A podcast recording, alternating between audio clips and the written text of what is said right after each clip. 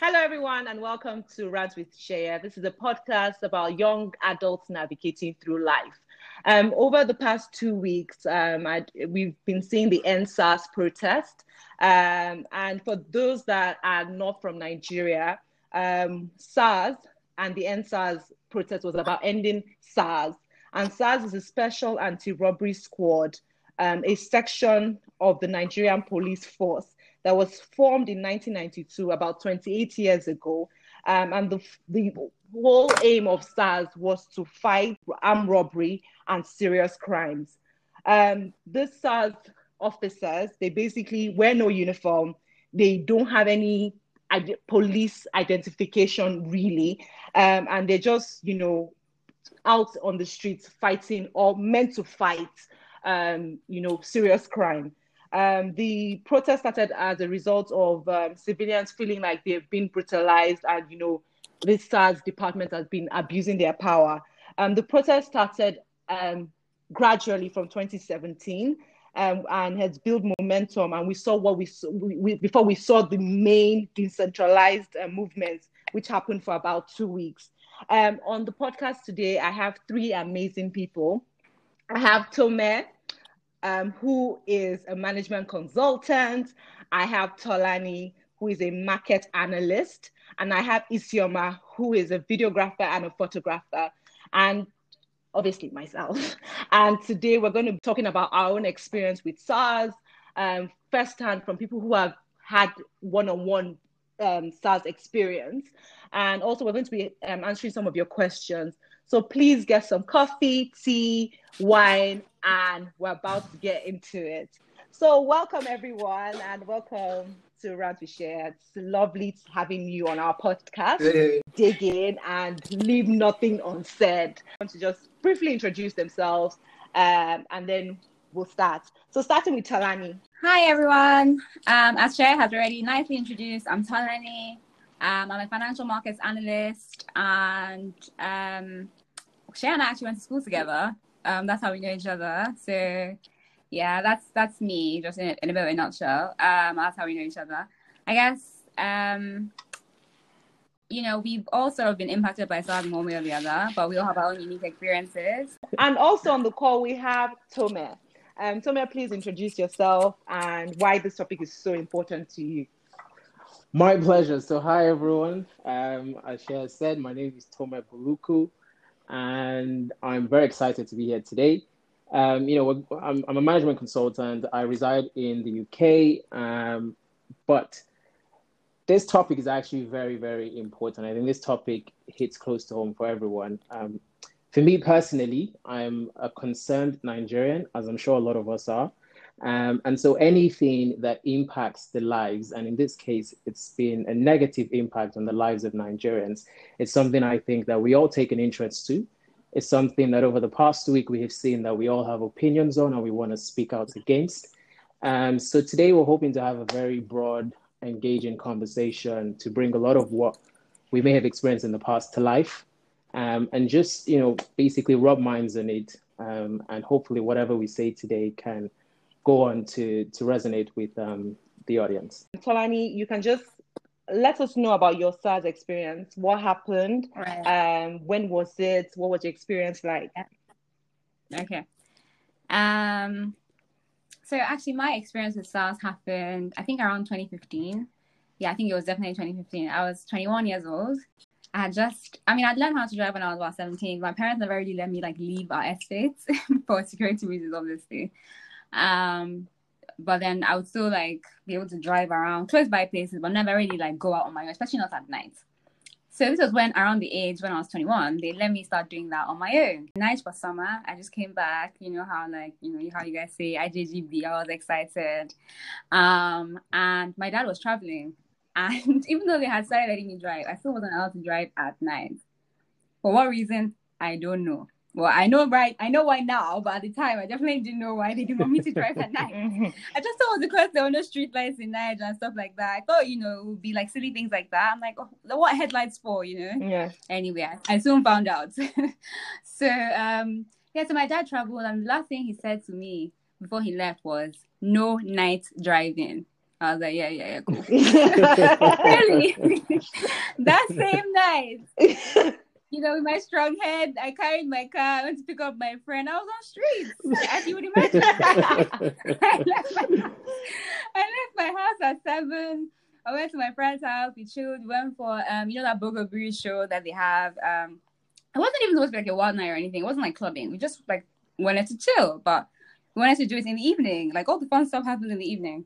And then anyway, after the show, she then told me that she has a friend, um, and the friend was having a house party. This house party happened to be in Surulere for his birthday, mm. right?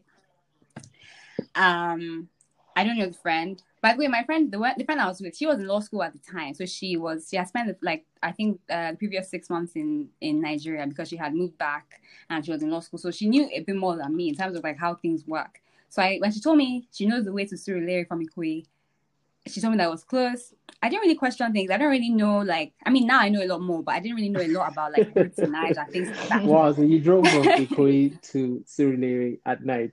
That is brave. I mean, I know that now. Thank you. I know that was brave now. But anyway, so unfortunately, we didn't actually make it to this Surulere. Wow. uh, on the way there, this girl, I didn't use Google Maps or anything because she told me my grandma lives in Surulere. Like, I know the way, no problem. She was directing yeah. us. About five minutes into the drive, I realized that even me, I don't know road though, but I know that this is not the way. Yeah. So it was looking a bit dingy. Anyway, um, but we didn't even know how to get out of there. She was trying to find her bearings. Hmm. As we were trying to find the bearings, we now ended up on this like one street I could kind of, even though I don't know Naija, I knew we were in Lagos Island. Oh wow! Like Marina, it was yeah. So yeah. you can get from Ikoyi to Lagos Island very quickly yeah. without just with one wrong turn. Yeah. Um. So that was what it was, and then we we got to like this dingy street, and so as we were driving down, I think I was even about to reverse because it just looked there was no lights whatsoever, and it was clearly not where we were supposed to be going. That's how these men just jumped out of nowhere. Wow. It was like, have you guys seen Lion King, where um you know how like how the hyenas just sprung out at Simba when he was like yeah. out of the Pride Land. Yeah, that was exactly what it was. And I'm not joking. There was two cars. They literally just pounced. It was like they saw fresh meat. Wow. They just pounced out of the cars in front of us. I was like, oh god. I mean, I know like even though I don't know Naija, I know nobody wants interaction with the police in night, so I know enough to know that. And then I was like, oh god, they were coming over to the car, and then I wound the window down just a little bit my friend, she knows Naija a bit better. She said, just why not you know just a little bit to hear them, not enough for them to be able to stick their key, um, their hand in the thing and take your key out. Because yeah. sometimes they do that. I've seen them do that to my driver. Before. I went down the window just a tiny bit, and then he was like, um, "Madam, where you going?" And we were, we're going to Surulere. So there was there was no street lights, no street signs, no sort of signage to show that this is a one way road, but no problem. They say it's a one way road, so it's a one way road. So yeah, just obviously apologize and everything. You know, from what I've seen about Naija, I know that it's not too hard to get a police kind of interaction if you if you're gonna offer them money or something. So, you know, I just thought worst case we're gonna have to pay. No problem. I'm happy to pay what we need to. Be. I'm not trying to argue these people at this time of night. So how like what time was it roughly? It was at this time. It was around uh, maybe between ten thirty and eleven. Okay. So not too late. But at the end of the day, it could be whatever time it is when you're in complete darkness, no street lights, yeah. and just you and about six, seven police. Then they said, "Get down, get down of the car." My friend, she was in the car in the passenger seat. She said, "The last thing you want to do is get out, get down out of this car because that is like the end. They will take us to Alausa and it will be done." Um, and she's a law student. She lives in Naija, and so I just I, I kind of like let her sort of control the situation, obviously through me because I was the one that they were talking to. So I was just like, you know what, they were getting a bit aggressive and they were like, get on the car, no, no, no. I said, you know what? I'm going to do whatever you want me to do. But can I, I'm just going to call my dad first and let him know where I am. Obviously, at this point, I didn't care that my dad said no night driving. I just wanted somebody to know where I am. My mom too had traveled, so there was no one really at home that was expecting me. I think my sister, but I think she had even gone out as well. So I wanted the worst case scenario, let somebody know where I am.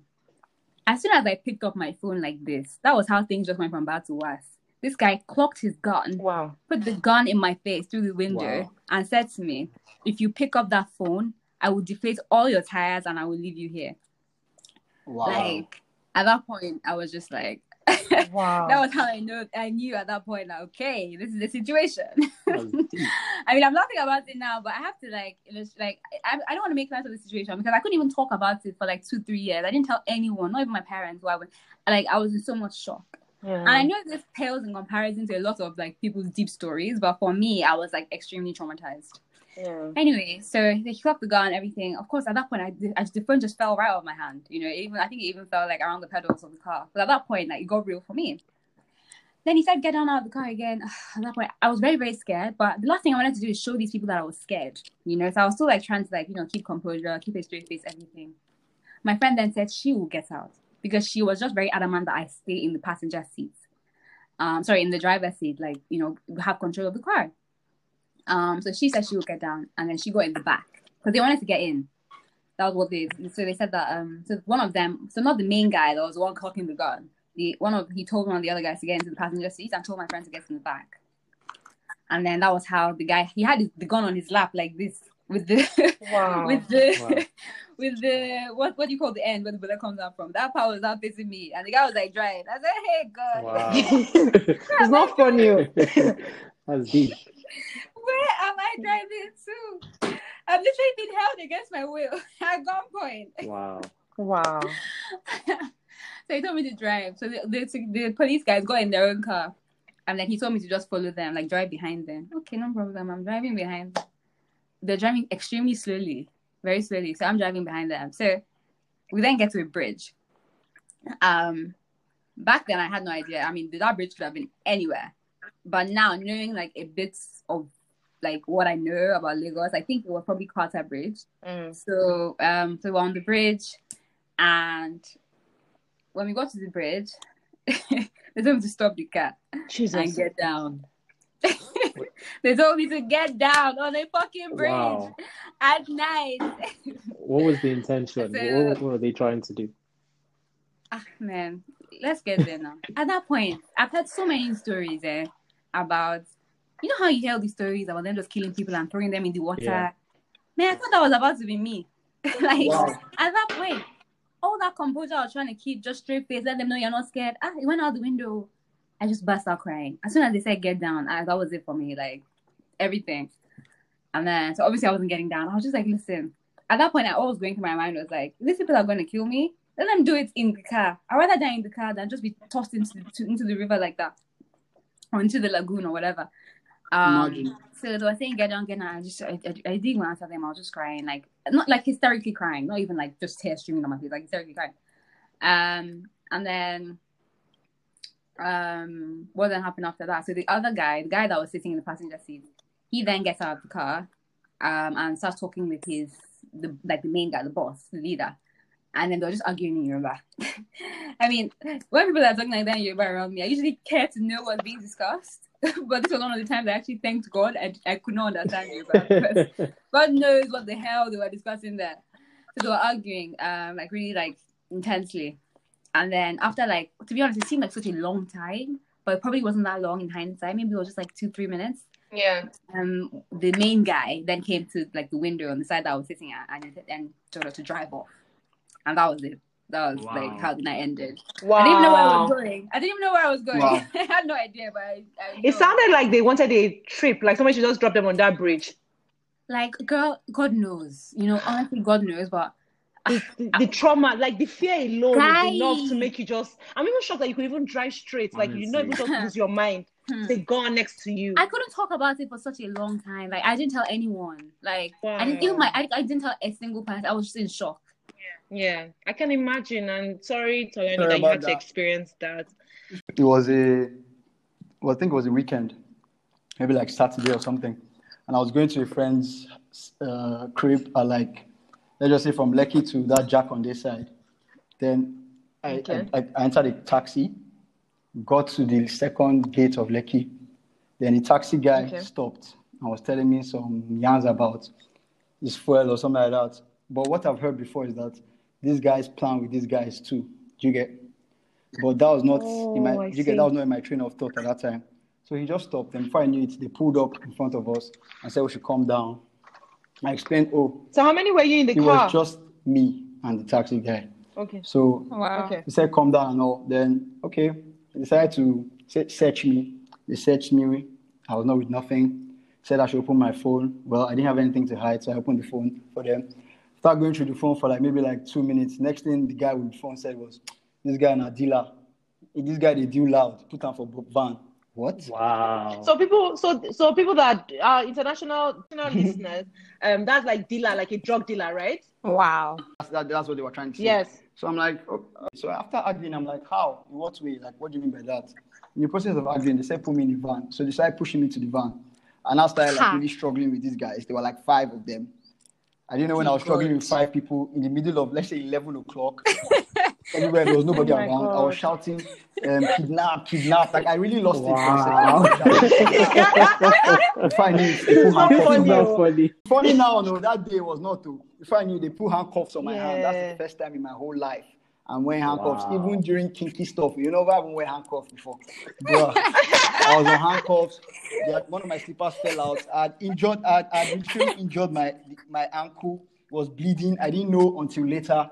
So in the van, I was still shouting, screaming. Next thing, they put me at the back. Five of them, they started moving towards VI. They pick, mind you, they picked me up from second gate in Lekki. Started driving towards Wow. VI. Wow.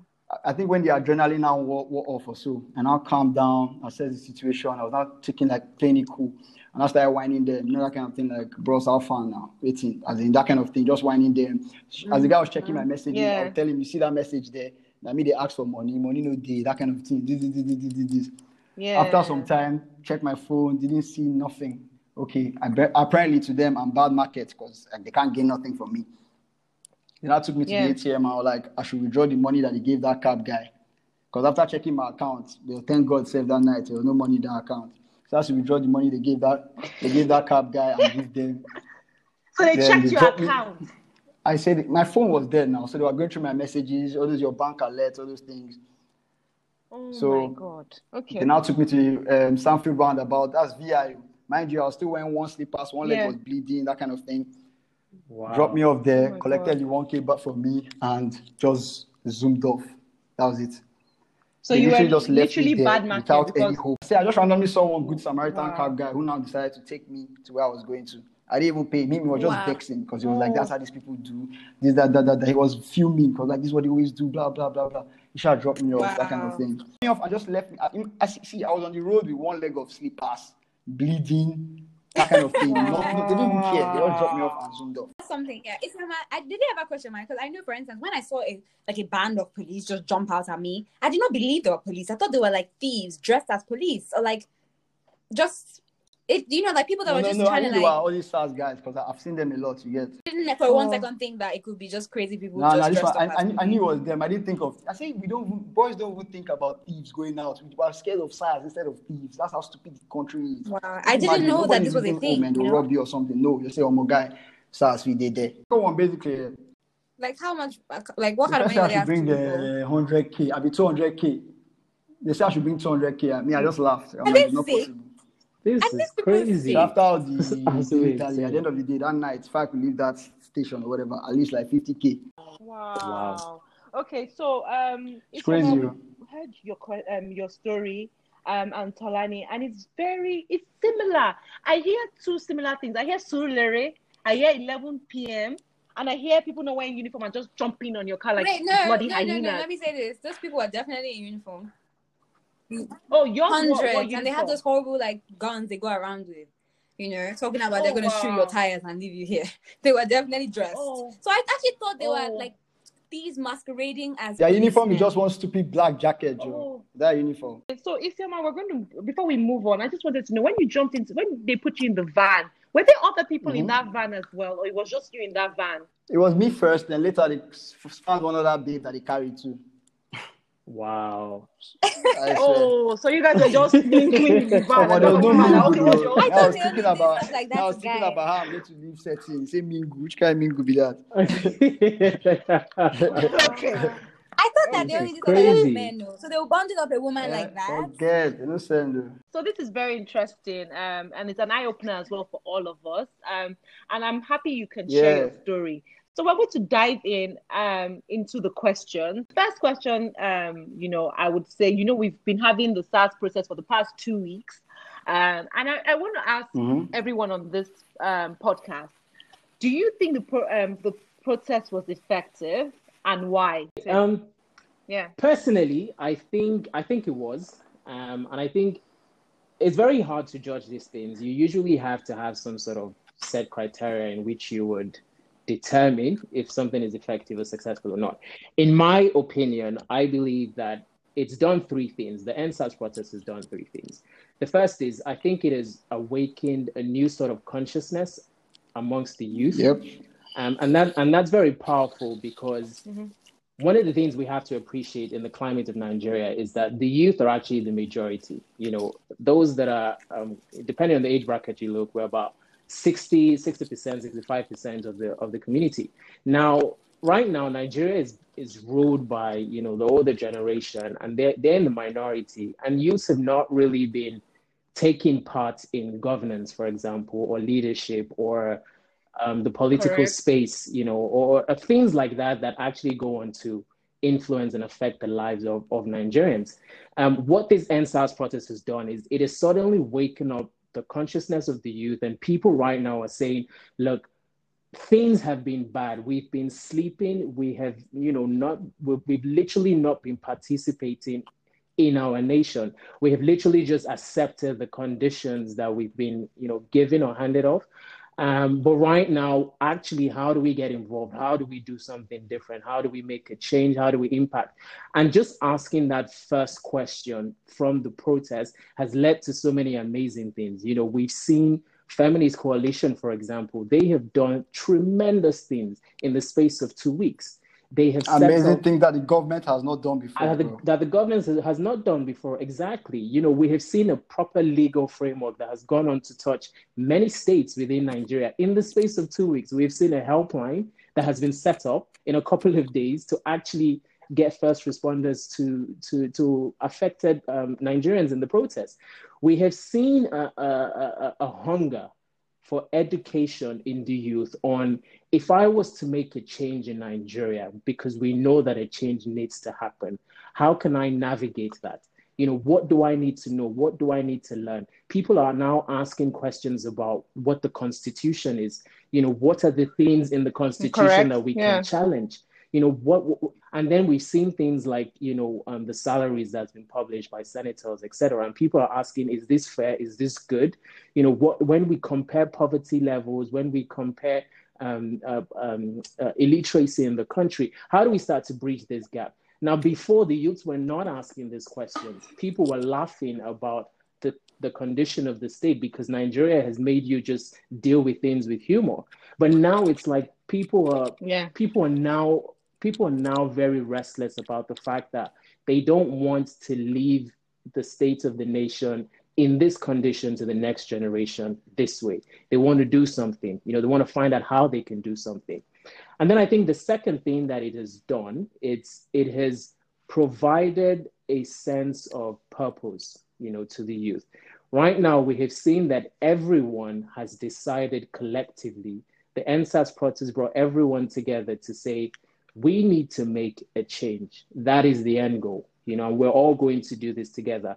Nigeria right now, um, pr- prior to the EndSARS protest, the, the, the thing that the government and the older generation had done is they had instilled some sort of dividers amongst the youth, so amongst people in the sense of um, religion, in the sense of ethnicity, um, in the sense of these different fractions, tribe, Mhm. exactly. So there was never a point where people felt like actually well we all have an end goal. We all we all have a togetherness that we can drive towards. But now this end this end SARS protest by making SARS the target making SARS the enemy everyone came together because SARS Yeah. do not discriminate on your tribe. They don't discriminate on your religion. They do not discriminate amongst those those ethnic lines. They would do the same thing that they are doing to a Yoruba person to an Igbo person and the same to a Hausa person. So then when mm-hmm. the protest came it's like if this is happening, there is a there is a common enemy here, and, and we all have to come together to demand that change, to demand that they end SARS, to demand police reforms, to demand that there is a proper judicial reform, to demand accountability, responsibility. People started singing the same tunes. People started saying the same thing, and now we're at a position where there is a there is a purpose that that you know and people have come together to try to achieve, which is we need to make change and we need to make that change soon. And I think the, the third thing about what the protest has done, and I, I say this with a heavy heart, we have lost a lot of brothers and sisters to the protest. We have we've, we've, we've witnessed a massacre that happened um, in Lekki on Tuesday. Yeah. But what that has done is it is to giving all of to us to, the- to the people who get to the heroes. to the heroes exactly but Yeah, what, that has okay. done is it has given everyone a shared experience. We have all gone through the same trauma the same grief the same pain the same disappointment the same struggle. This is something that we would share and carry on for years to come. But you know and, and, and because we live we've lived this experience together we now feel like we belong together. You know we now feel like we can share something together. We, we we've been affected by the same thing together. We've witnessed the same thing together. So the the the, the what the what the protest has done is it has awakened the youth. It has given the youth a sense of purpose. Yeah. and it has brought the youth together with the shared experience. And these three things are a very powerful combination that I could, can actually go on to make proper change within the nation. Um, thanks for sharing that. Um, those three points. We'll come back to it at the end of the day. Um, Tolani, what do you think um, in terms of the protest? Do you think that the process has been effective? I mean, for me, I think my answer is a bit like twofold. I think yes, in some ways it has been effective, and I think no, in some ways it hasn't. Similar to what Thomas said, I think um, yeah, it showed how we could all come together for a common cause. You know, SARS does not know your tribe. You know, so from that perspective, yes, I'm not gonna like go and go by his points again, but I think I agree with everything you said there about coming together, working together, hundred percent. Um, I also think that it's been effective in the sense that it's been a huge learning experience you know, a lot of people were going into the law and looking at the constitution and things like that. So yeah, that was like good and everything. But I feel like well that's important, you know, um I think what the last sort of week has revealed is that our system does not really like work according to the law. You know, what happened on on on what was it, the twentieth? That was completely unconstitutional and doesn't even get acknowledged. So as much as the law is important, I think what is more important, especially now when we are sort of at, at a key turning point in our history, is to know what has happened before. Like what came before us. A lot of the people that are still lead are leading us today have been leading us from the 80s. And it's literally the same playbook. It's Correct. literally the same playbook. So there's no like new tricks. We need to know what has been happening before us, you know, before we can sort of strategize as to okay, this is how we're gonna move way forward. You know, knowing the history is very so I think important. from that, like the protests have been effective because they have sort of showed us where we need to look now. Um, so I think from that perspective, it's been a good learning experience. Where I think that maybe we sort of went wrong, and this is obviously like in hindsight, so like you know, not blaming anyone. I think we all learned this. Um, it's sort of like I mean, unfortunately, people people died in in this um whole thing, and it, it just did not need to happen you know i think we need to all be very careful about the narrative that we put out on social media even like in, when we speak to people when we talk to our friends. And that applies to every single one of us. Like we had this um this like that hashtag that was going around like we did Gidigba, we pain and like that was like you know it was good and everything. And it like really really spurred people on. But for some people when they're processing about SARS like we're all coming from very very different backgrounds you know? And it's like for you or me maybe let me use myself it might be about iPhone no be gone or stop stopping us and taking us to the cash point. For some people, it's, it's a lot deeper than that. It's like stop raping us, stop killing us and dumping our bodies in the river. So like it, it runs deep for a lot of people. You know, they've really, really been ravaged by this like these people that are supposed to protect us. And when she hit the fan, because of like the emotions that really, really run deep, I think a lot of people were like blinded by that hopelessness and anger, and they really, really pinned. And unfortunately, some of those people lost their lives. So like, I think as much as you know we want to like you know be present online we want to push the narrative we just all need to be very careful about how we do that. Because at the end of the day when it really came down to it all these people that were like we pain we pain they went home. You know and and those that like were really really the ones because let's face it guys there was there was definitely like a difference between the group of people that stayed that night and the group of people that went home you know? So it, it was a very Yeah. different look. Um and I think that Yeah. that says a lot about what this like movement really meant to people, and we just need to be cognizant of that. Um, so I think that was also like a learning Yeah. experience. I'm going to move on to the next question. Um, and the next question, and this came from that live video from DJ Switch. You know, one of the comments from that Instagram live said, Diddy couldn't say um, and this is, you know, in terms of international press and cyberbullying. Um, and the question goes, how effective do you think the mode of communication in, in terms of international press, how effective do you think this mode of communication is in a country like Nigeria? And, and if I can rephrase it, it's like we saw like a lot of celebrities, you know, calling out on their other international celebrities um, for help. Like, please use your platform to um, amplify and you know get our message across so we can get the press to look into this push for international press how how effective is it um, I'll start with Tolani again. Sorry, no, no, Tolani, no, yeah, I'm happy to talk about. We've been all talking about this for the past how many days, so I'm happy to. Um, I think it's important Yes. to raise awareness. I think that it's like it's completely, you know, the fact that things like this can be happening in a country like Nigeria, you know, one of the most prominent countries in Africa, and be under the radar. It's it doesn't make sense. So I think the coverage is good. However, I don't think I don't agree with this idea that we need to be like bullying people into speaking up for the cause. We need to respect how people choose to move. You know, a lot of people are doing a lot of things offline, you know, and they don't they don't put that on their page. Um, as much as I think that the online presence is good because you know it gets the message out there. Like look at how much donations came in just from you know sharing that message and celebrities even tweeting the feminist co um, hashtag. Sorry, not hashtag handle. Um, so I think it's good, but this whole idea of like policing people's online presence, it just needs to it needs to go. Like the Beyonce bullying, Anthony Joshua bullying, Naomi Campbell bullying. Like like what is it? We need to just chill. And and I think one thing that like a lot of people need to understand is that even though like this is obviously really really close to home for us, and you know it's the biggest thing that's happened for a lot of us. Like in the grand scheme of like crimes against humanity, unfortunately, it, it does not really like rank high up there. I don't know if a lot of you have seen what's going on in like Congo and Cameroon and a lot of these other African countries. Um, so it's like i- we cannot get like we cannot turn ourselves into bullies to make people speak up for our cause when you know there's so many other causes out there. Um, and people can choose to stand for what they want to stand for. Um, so I just think we need to be a, a lot more responsible about that. I don't know if any of you Nigeria. caught that CNN interview when the commentator said that Black West Africa is not a priority. Did you guys yeah, see that? I, I saw that. That was quite. That was Yeah. quite. Yeah, I deep. saw It that just goes to show video. that fuck. They just basically, they just basically said fuck off.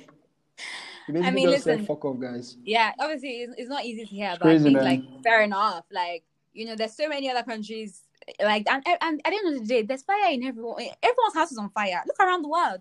Britain has Brexit. There's a freaking pandemic going on. America, they're dealing with their own police brutality issues and Black Lives Matter, and then not to mention like one of the biggest elections of their time. So it's it's like as much as that's not what we want to hear. I also don't know what we expect. International sort of like meddling in African politics has never really brought anything positive, you know, to us as Africans. So I don't know about you guys, but I definitely don't want True. America. As long as you're not gaining, as long as you're not gaining, the belly. Exactly. So I don't even know. If, I think that our problem needs to be solved on home soil. Now, as for DJ Switch's live and celebrities calling on tag Diddy, tag Diddy, ugh, I mean, I don't even know what to say about that. The girl was literally asking for people to send out an ambulance, asking for help. Some people were commenting CPR. Like they were commenting like you know steps to like do CPR and stuff, and then some people were there saying CNN wants to you know uh, uh, interview you. Come on, come on, uh, check your DM. In the middle of the freaking massacre, like that, I have no tolerance for. The only person, Yeah. like, shout out to Burna Boy. I mean, that was the only celebrity I saw that was actually doing anything sensible. He's the one that actually eventually like said, you know, sending an ambulance out to you now, and then he came back and was like, um, the ambulance can't get there. The military stopping them. So just shout out to Burna Boy. Other people I saw, won't mention names, I wasn't so impressed. Yeah, so basically, I know Yeah, what you mean ahead, about like bullying all them celebrities. That's not right. Yeah, bullying them celebrities is not right. But why people tag all those people and stuff is because they have a big platform and it can reach plenty of people. Because imagine one of them say something before you know it, CNN will carry that news that this person says so and so. You get they're not necessarily. And I don't, I, saying I that don't disagree with should that. come I think it's very like important. just putting it out there helps because. yeah, because I know, I, and I 100% agree with you. Maybe that's not something that I made clear. I 100% agree because with that. I think you that can't only come and be forming uh, motherland, motherland when you're when you're when you're making of it. But um, there's a time and a place. Like, first of all, I don't agree with the bullying. You can ask somebody to lend a voice. That's fair enough. But um, and at the time of the the live, people were dying in her hands, literally. That's not the time to tag Diddy. Tag whoever the fuck you want. But can you? This is asking for an ambulance. Can we deal with that first? You know what do you want Diddy to do in that moment? conversation is interesting. What do you think? Um, I think I think everyone has a good point. So, my my personal opinion in terms of um, getting international press recognition, and then the second matter of the manner of cyberbullying and getting people to use their platform is really twofold. So in every protest, first and foremost, the problems of a nation would only be solved by those within the nation. And the reason I say that is because we are running a sovereign mm-hmm. democratic um, state, which means that no matter what, um, uh, an outside country cannot directly have any influence on the governance or the operations within Nigeria. So, on that aspect, the first and most important priority for Nigerians is to focus on our leaders and the change we're trying to make for ourselves. That is our responsibility towards the cause of EndSARS. The second aspect. Okay, but sorry, sorry, before you continue, yeah. before you continue, those leaders, they don't care. They're not saying nothing. They're all hiding. they went to their house. Nobody's coming yeah. out. You get so which like is, guys are not which, which is fair. And the second aspect is the the, the, the need for getting international recognition is to simply put pressure on the leaders. So, like Isioma just mentioned, the leaders will not really do much because they've been getting away with this for so long. They know that the people are going to make a couple of noise, and after a while, they will go. I mean, that, that's the general feeling. However, international mm-hmm. recognition starts to put pressure on them, and that's what they respond to because. As, as much as they as much as another nation cannot come and interfere in Nigeria, nations can sanction. So sanctioning is a weapon in the sense of it says if you don't do this or if you continue to cause this abuse, which we are recognizing as abuse, then we would take away certain things. Now, Nigeria, because we run a global economy, Nigeria has to be connected with other nations and other worlds. So they would want to avoid a scenario where they get sanctions or um, they, you know, direct foreign direct investment starts to get affected. He said this perfectly. So Ademi is a pastor, by the way. He said this perfectly. He said the the way the manner in which we're going we, we went about the EndSARS process and the the weapon that the youth have is they can be online and offline, which means they can have a physical presence and they can have an online presence. It means that when we're trying to tap into inter- international recognition, we use that online platform to get to amplify the voice so that if international press start to pick on it, they can get other foreign governments to try to take an interest. And if they do take an interest, then they can start to put pressure on the government. Then the government can start to want to respond to the people on ground. So that's usually the chain of events. Hmm. You people, I'm sorry, but sorry to interrupt you, but mm. I think that that my point I said about knowing the history is very relevant here. this is not the first time that you know international governments will take yeah. interest. Buhari literally told them to fuck off. they don't give a fuck. That's exactly what I said. Yeah. So and, and another and, and another thing about sanctions, please, because I saw what's going on. When you sanction a country, exactly. it's not only the leaders that pay for it. We pay. We pay. You know, at the end of the day, the we that were protesting for change, we suffer it. So at the end of the day, you know, I take everything with a pinch of salt. So if you, even if we want to sanction our, our leaders and everything, and we think, oh, you know, these people in the West would but be here, our but here's, grace. Here's, we will suffer. Here, here's my thing. It's guys. not just the leaders. When you want to make a significant change in a nation, that would never come without pain. It would never come without sacrifice. We cannot have, we cannot hope for a scenario where no one gets any negative you know effect from trying to protest and trying to cause change we, we know that we're going to have to sacrifice something so I hundred percent agree with that, but that cannot be at the expense of the freaking international community. So, but but, you know? but what I'm trying to say is, if you if you protest, the aim is to put pressure on your government to respond to the demands and then to cause that change if your protesting, mm-hmm. your local protesting is not getting that desired result of the pressure, then obviously you try to get out, you try to seek out other other means or other mediums. Now, there's there's not to say that if an international, um, if you get international recognition, that would make any sort of difference. There's no guarantee. You know, no one knows those things. However, we do know yeah. that government would have they would they usually have some pressure points that they choose to respond to. We don't know if that's international recognition. We don't know if that's local economies being affected. But when you protest, you try every means possible. You don't take anything off the table. Why? Because you're trying to fight for a cause. And when you're fighting for a cause, you're playing against every medium okay. or channel that you have. The thing is, what I'm trying to say is this mode of um, you know, international press, is it effective in Nigeria? And please, you know, I understand that we're trying to, you know, say what the advantages and the disadvantages of protest is. But we need to say in a country now, Mhm. now we're looking at what has happened, you know, because we can see do does it work in a country? So I think to we're get confusing two international things here. people. I, are we talking about know- getting the press? We talking about getting the international involvement? Because international press and international involvement is two different things. So international press is to get international involvement. That's what I'm getting from Yo, all this, yo, all I'm the not for that. I'm sanctions not and this, and this, that. I'm not for the That's- international involvement. International press, very here for it. I don't think that these people should be able to shoot you in plain sight and it doesn't even get covered. People need to know the atrocities that are being committed on, on in our country. Now, when it comes to the international community getting involved, I'm not for that. I'm, I'm not for it personally. It's a personal I agree with that. for it. They don't come to our country to, to do anything that does not benefit them. And I'm not about to let my people be dying, yeah, for the benefit of of That- no. that's- that's they, they've what- raped, they've What, looted us what's dry. exactly Please. what she said right there. agreeing No, that I don't you know, want that. They've international done involvement enough. they don't know. We don't want it. But but international press is to show the atrocity or to show what is going on or shed some light So the whole into world can you see know what's going on in Nigeria. Um okay. And so I'm going to, you know, move on because you know this is gonna be a long podcast. And as I said, you should get your tea, get your coffee, get your wine. And so you can top up now and continue. Twitter. Rans share, please don't drag us on Twitter. We're just expressing our opinion. Uh, cyberbullying is real. What Last question is future and next step. Where do we go from here as a nation? I'll start with Isioma. that question is really deeper than normal. It's moving forward in this country is that because come to think about it, since they gave birth to me, the same people leading have been the same people Mhm. leading. I'm telling you. You get? So to be honest, I don't see how they want to move forward. Because let's be frank, someone like the president or, or let's just say all those people, did, can you, can any of them boast of a ten-year plan for the country? No. Why? No, wait, sorry, sorry. 10 You know, years I'm sorry, go I sure, a lot of them. do you Can I what I'm trying just say say? one thing on you guys? For you guys, please. We have to take personal blame in all this, all of us. Yeah. When it comes to like APC and PDP and all this stuff, when it comes to elections, a lot of us don't even ask for fucking policy. We don't even want to. We don't even care to know.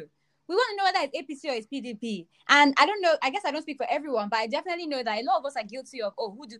How are we aligned with which one? Which one is going to financially benefit us? Which uncle do you know where? Which family member is aligned with which one? Because Like, that's the mentality a lot stop of us that. grew up with. We need to stop it. That's what we need to Yeah. change. Because what, what this protest showed me was that everyone joined together and they were like, it wa- it- like I've never seen that kind of like thing before ever. Do you get? yeah. Do you get exactly? It's because you have a common realized that, man, enemy. all those other things we don't really care about. All Yeah. this shit, basically. You get all those little things that they try to enforce on nonsense. So Yeah. I don't know, man. To, to move forward, to be honest, they need to start putting like people, the, the, the government, man, the people in charge need to change. That's the only way I can see the country even moving. Hmm. That's my own opinion. I think Well, that it's what been a, very tumultuous t- like two weeks, but you know, as we talk about, we've all learned a lot, and I think a lot of people are really, really high on emotion right now, and I think that's good, but it needs to be channeled into the right things because emotion without strategy is is nothing; it's completely futile. So we need to go back to the drawing board. What have we learned? Okay, social media is a great tool. We all came together for a common cause, but something that was like our strongest, like well, not strongest strength, but I guess biggest strength it, it didn't really it was also kind of like our, our biggest downfall to a degree because these people could see all the moves they could see everything coming so there was no like you know all cards were, were just out in the open you know there was nothing like kept to the chest um we need to see how we can really work around that i agree with you that we need to get like involved we need to get active in politics we need to also have like be more responsible in how we like even things like being active with the voting um the re- what you said about the 10 year plan it's so true you know, if, if anybody asks you about the Democrats or Republicans, yeah, you know what each of those parties like broadly stand for. I have no idea what APC or PDP stands for. None, because they don't run on they don't run on on, on uh, manifesto. Yeah, they don't run on manifesto. Responsible with how we, you know, with how Yeah. we we elect these people. So personally, I don't want anything to do with either of them. I think we need a like start from drawing board, whole new party, but we can't just get like someone who's pipe from all this that's been going on and start voting for them. I don't think it works that way. And I also think that, to be honest, that person is taking on a very dangerous role at this time. I think we need to engage with people that have come before us. You know, like you know how that that proverb that says, "What's what's an old person can see sitting down, a young person cannot even see standing up." But I I think think what new we one have that seen, more people can see what we have That seen was- that was hilarious. is that clearly we could not see it with I- drones, I- guys. I saw that. clearly we could not see quite it with drones, right? If you, I don't know about you guys, like when I spoke to my like my parents, in fact, my sister even told me just today that she spoke to my dad like a few days before the whole like horrible situation happened, and he literally told her everything that was about to happen word for word. Why? Because it's nothing new for them. Their generation has seen this kind of stuff happen over and over again. You know, even if you go on Wikipedia, there's so many like um uh um articles on like massacres that have happened. You guys, we just do not we're not armed with knowledge.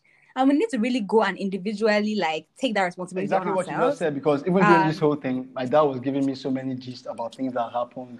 And at the end of the day, Sha, what he said was that he was really proud of this generation, that he didn't believe that because he was always insulting our generation that all we do is use phone, blah, blah, blah. But he's like, man, he thinks his generation is one that was stupid. I was just laughing. but yeah, Fighting man. for generation. So yeah, we need to strategize. And part of that strategy means, you know, engage with those that have come before us, know the history, you know, know how these things have been done. We don't necessarily need to like get them involved Yeah. actively, but we need to engage with them because the fact that was our biggest downfall, just not knowing like how bad things could get so quickly. Tome, what what would you say? Um, I mean, to be honest, I, I echo Where do we everyone's go um, from here opinion on this. I think, and I hate to sound idealistic, but I think that the truth is we all have to sort of recognize that there's an aging population right now that's in power, but that aging population is going to go eventually. You know, in the next 20 years, they would have naturally taken their course and they're gonna um, they're gonna have to hand over the baton. Tome, I think Tome, ra- Tome, Tome, Tome, To their children, Tome, to their Tome, children, not Tome, even to their kids. Tome, Yes, just to put go on. just to yarn on what you just said. Yes, they're aging, but guess what? They're already grooming the next set of buffoons. I, I, I completely That's agree. Don't don't get me wrong. I completely That's agree. I think I think Exactly. one we need to know that there's that window of opportunity first and foremost, and then I think we now have to, as as a collective, we now have to, like um, Tony said, strategize on how we can possibly try to influence the fact that the baton is not handed to the wrong people, which is already probably predetermined. Um, one of the things that I would say is, and again, this may sound idealistic, but the truth is, Nigeria is a democratic state, is a democratic nation, which means that the single most powerful source of, of effecting any change is the vote. So, like Tolani said, I think we need to start strat- we need to start putting proper strategy on how we can make our votes count. Yes, there's been rigging. Yes, there's always violence. Yes, it never seems like it's a free and fair election. But that those are the things we need to try to uh, we need to start to try to combat. How can we start to ensure that we run fairer election? I, I, Because I, I once- agree on that. Because once we get it, when once we get to a position where our vote actually counts, the youth have the numbers. That's how we take. That's how we can take the Yeah. country back and actually cause that change. But first and foremost, we need to find a way to make sure that our individual votes start to count and we're running fairer and freer elections. I don't, Yeah, I echo Yeah. all that. I echo and I don't that. have the answers, but Uh, but can I just say one thing? Just out, you guys. I think we all we also have like a duty Thank to just you be so much. responsible here and sort of Yeah. highlight that.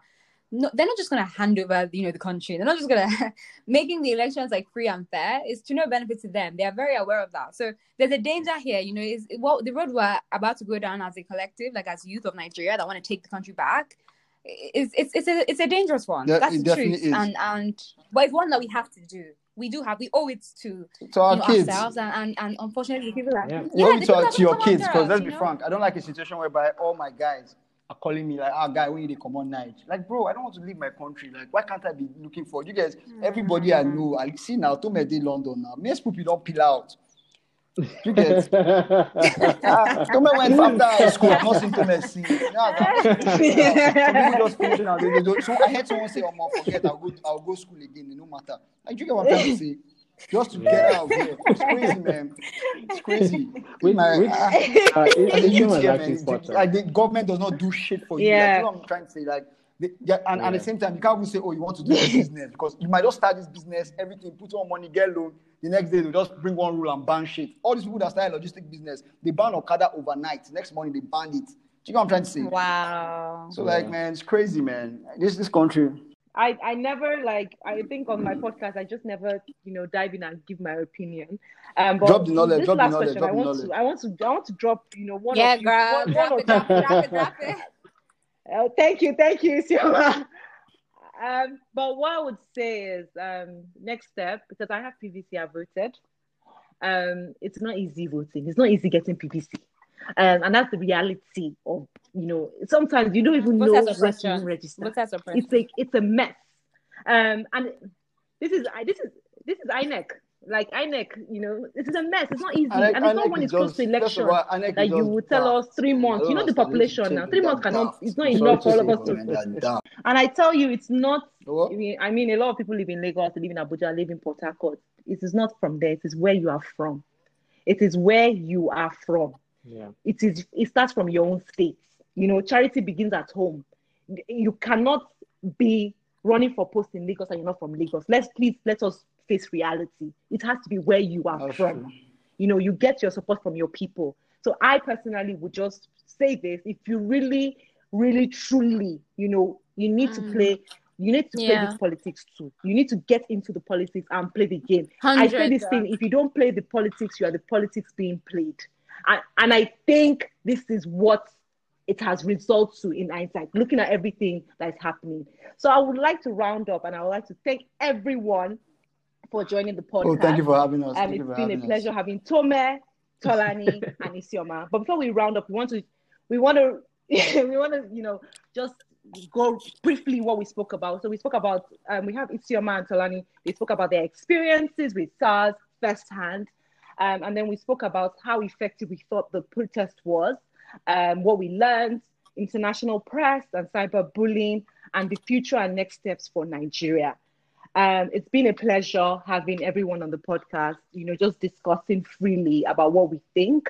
Um, it's just a discussion. Please do not hold it to your chest because I know some people will listen to this. And the next thing my DM will be popping. I will ignore you I'll block you. Also, also another thing I would say is um, you, we Mhm. need to get to grassroots politics. And I'm not saying House of Rep because the next thing, the first thing that everybody That's will all they do. is They House just of say, Rep. get It's someone not House House of of Rep. Rep. It because is they what level. that guy You know, know your people in your ward. It's been a pleasure um, having all of you on Rat with